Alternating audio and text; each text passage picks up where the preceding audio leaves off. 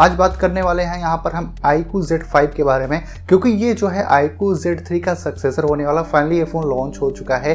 काफ़ी बढ़िया फीचर्स आपको इसमें देखने को मिलते हैं प्राइस भी काफ़ी बढ़िया यहाँ पर रखी गई है आईकू की तरफ़ से। तो अगर आप भी एक बजट गेमिंग फ़ोन ढूंढ रहे हैं तो कहीं ना कहीं आईकू जेड फाइव आपके लिए एक बेटर ऑप्शन होने वाला है। वीडियो आप देखिए, आपको सब कुछ बताने वाला हूँ आईकू जेड फाइव के बारे में। तो यहाँ पर दोस्तों, अगर डिज़ाइन वाइज बात कर लें तो आईकू जेड थ्री और जेड फाइव में बहुत ज़्यादा डिफरेंस आपको देखने को नहीं मिलेगा। सिर्फ़ बैक साइड से जो कैमरा हाउसिंग है, वो आईकू जेड फाइव की आपको थोड़ी सी बड़ी देखने को मिल जाती है। ठीक ठाक डिज़ाइन वगैरह यहाँ पर आपको देखने को मिल जाता है। अब बात करते हैं इसके फीचर्स के बारे में। तो चलिए दोस्तों, अब शुरुआत करते हैं आईकू जेड फाइव फ़ोन के हम फुल स्पेसिफिकेशन से। और यहाँ पर बात करेंगे सबसे पहले इसके डिस्प्ले को लेके। तो आईकू जेड फाइव में six point six seven inch की आईपीएस एलसीडी पैनल की डिस्प्ले देखने को मिल जाती है। ट्वेंटी टू नाइन का एस्पेक्ट रेशियो मिलता है। One zero eight zero into two four double zero pixels के आपको स्क्रीन रेजोल्यूशन देखने को मिलता है। वन ट्वेंटी हर्ट्स का स्क्रीन रिफ्रेश रेट मिल जाता है। टू फोर्टी हर्ट्स का टच सैम्पलिंग रेट भी आपको इसमें मिल जाता है।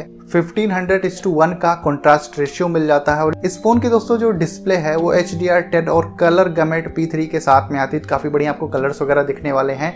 91.36 percent screen to body ratio भी देखने को मिल जाता है। और इसमें आपको सेंटर में आपको पंच होल कटआउट देखने को मिलेगा टॉप में जहाँ पर सेल्फी कैमरा लगा हुआ है। तो यहाँ पर एलसीडी पैनल की डिस्प्ले यूज़ की गई है, क्योंकि एमलेट अगर डिस्प्ले होती तो प्राइस हाई हो जाती तो प्राइस को कम करने के लिए यहाँ पर एल एलसीडी पैनल की डिस्प्ले मिलती है।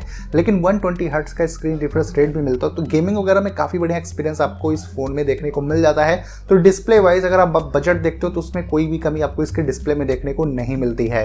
और अब बात करते हैं इस फ़ोन के हम दोस्तों प्रोसेसर के बारे में। तो आईकू Z5 में Qualcomm Snapdragon 778G चिपसेट वाला प्रोसेसर मिलता है और इसमें LPDDR5 की रैम है और UFS 3.1 की स्टोरेज मिलती है, जो सबसे टॉप एंड वेरिएंट है। इसमें आपको 12 जीबी की रैम मिलती है और 256 जीबी की इंटरनल स्टोरेज भी देखने को मिल जाती है। इस फ़ोन में दोस्तों आपको एंड्रॉइड 11 के साथ में Origin OS 1.0 out of the box देखने को मिलता है। तो जो यहाँ पर प्रोसेसर यूज़ किया गया है 778G काफ़ी अच्छा प्रोसेसर है। बजट आप इसको गेमिंग फ़ोन के हिसाब से देखते हो तो उस हिसाब से से आप इसमें अच्छी खासी गेमिंग कर सकते हो, उसमें आपको कोई दिक्कत इस फ़ोन के प्रोसेसर वाइज होने वाली नहीं है। और अगर बात करें इस फ़ोन के कैमरा सेटअप के बारे में तो आईकू Z5 में रियर साइड में ट्रिपल कैमरा सेटअप आपको देखने को मिलता है। प्राइमरी कैमरा यहाँ पर 64 मेगापिक्सल का है 8 मेगापिक्सल का अल्ट्रा वाइड और 2 मेगापिक्सल का माइक्रो लेंस इसमें देखने को मिल जाता है। अब इसके रियर कैमरे में बहुत सारे आपको मोड्स देखने को मिल जाते हैं तो कैमरा यहाँ पर अच्छा खासा आपको मिल जाता है। प्राइस के हिसाब से कैमरे में भी आपको कोई दिक्कत नहीं है।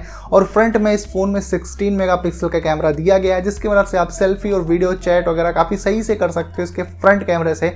फ्रंट कैमरा भी आपको आईकू Z5 में अच्छा खासा देखने को मिल जाता है। अब जैसे कि दोस्तों आईकू Z5 एक गेमिंग फ़ोन है बजट गेमिंग फ़ोन है तो इस फ़ोन में आपको 5000 थाउज़ेंड की एक बड़ी बैटरी मिलती है और ये जो फ़ोन है 44 वाट के फास्ट चार्जिंग को सपोर्ट करता है। लेकिन अगर आप ध्यान दो तो आईकू Z3 में 4400 mAh की बैटरी मेरे हिसाब से थी और उसके साथ में 55 वाट की आपको फास्ट चार्जिंग मिलती थी। लेकिन इस फ़ोन में बड़ी बैटरी है, लेकिन जो आपको चार्जिंग वाला पावर है, उसको यहाँ पर आईकू ने ज़रूर से कम कर दिया है, लेकिन फिर भी ये फ़ोन काफ़ी कम टाइम के अंदर में zero to hundred percent charge हो जाएगा। अब जैसे कि दोस्तों, इसको आईकू ने थोड़ा गेमिंग फ़ोन के हिसाब से डिज़ाइन ही किया बजट गेमिंग फ़ोन तो इसमें आपको वीसी लिक्विड कूलिंग वगैरह भी देखने को मिल जाती है। तो फ़ोन बहुत ज़्यादा हीट नहीं करने वाला, अगर आप इसमें काफ़ी देर तक गेमिंग वगैरह करते हो तो गेमिंग के हिसाब से ये फ़ोन भी ठीक ठाक होने वाला काफ़ी देर अगर आप गेम भी करोगे तो उसके इसमें आपको हीटिंग इशू ज़्यादा देखने को नहीं मिलेगा, क्योंकि आपको यहाँ पर वीसी लिक्विड कूलिंग देखने को मिल जाती है। अब दोस्तों फाइनली बात करते हैं आईकू Z5 फ़ोन के हम कनेक्टिविटी फीचर्स के बारे में। तो इस फ़ोन में आपको 5G मिलता है 4G LTE है, Wi-Fi 6 Bluetooth 5.2 USB type C port charging और डेटा ट्रांसफ़र के लिए, और साइड माउंटेड फिंगरप्रिंट स्कैनर आपको इस फ़ोन में देखने को मिल जाता है।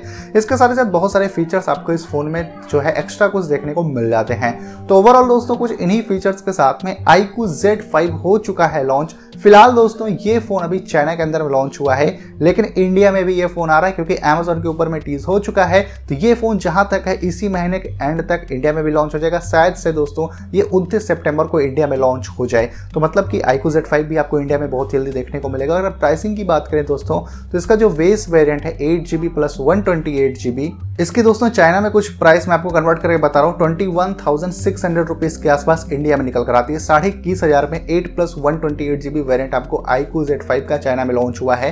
तो इंडिया में भी प्राइस हज़ार पाँच सौ अप एंड डाउन हो सकती है। तो रफली आप पकड़ सकते हो कि आई आईकू जेड फाइव इंडिया में भी आपको इक्कीस हज़ार रुपए के आसपास में वेस्ट वेरियंट देखने को मिल सकता है। तो अगर आपको आई आईकू का एक जो है बजट गेमिंग फ़ोन बीस हज़ार रुपए के आसपास बाय करना है तो आप ज़रूर से आईकू जेड फाइव की तरफ़ भी देख सकते हो। उम्मीद करता हूँ दोस्तों की मेरी तरफ़ से दिया गया छोटा सा अपडेट आपको पसंद आया होगा। अगर ये वीडियो आपको अच्छी लगी हो तो वीडियो को आप लाइक कर दीजिए। चैनल पे अगर आप पहली बार हो तो चैनल को सब्सक्राइब करके बेल आइकन हिट करो कुछ इसी तरह की वीडियोस को देखने के लिए। तो बस दोस्तों, फ़िलहाल के लिए इस वीडियो में इतना ही। मिलता हूँ मैं आपसे अपनी अगले वीडियो में।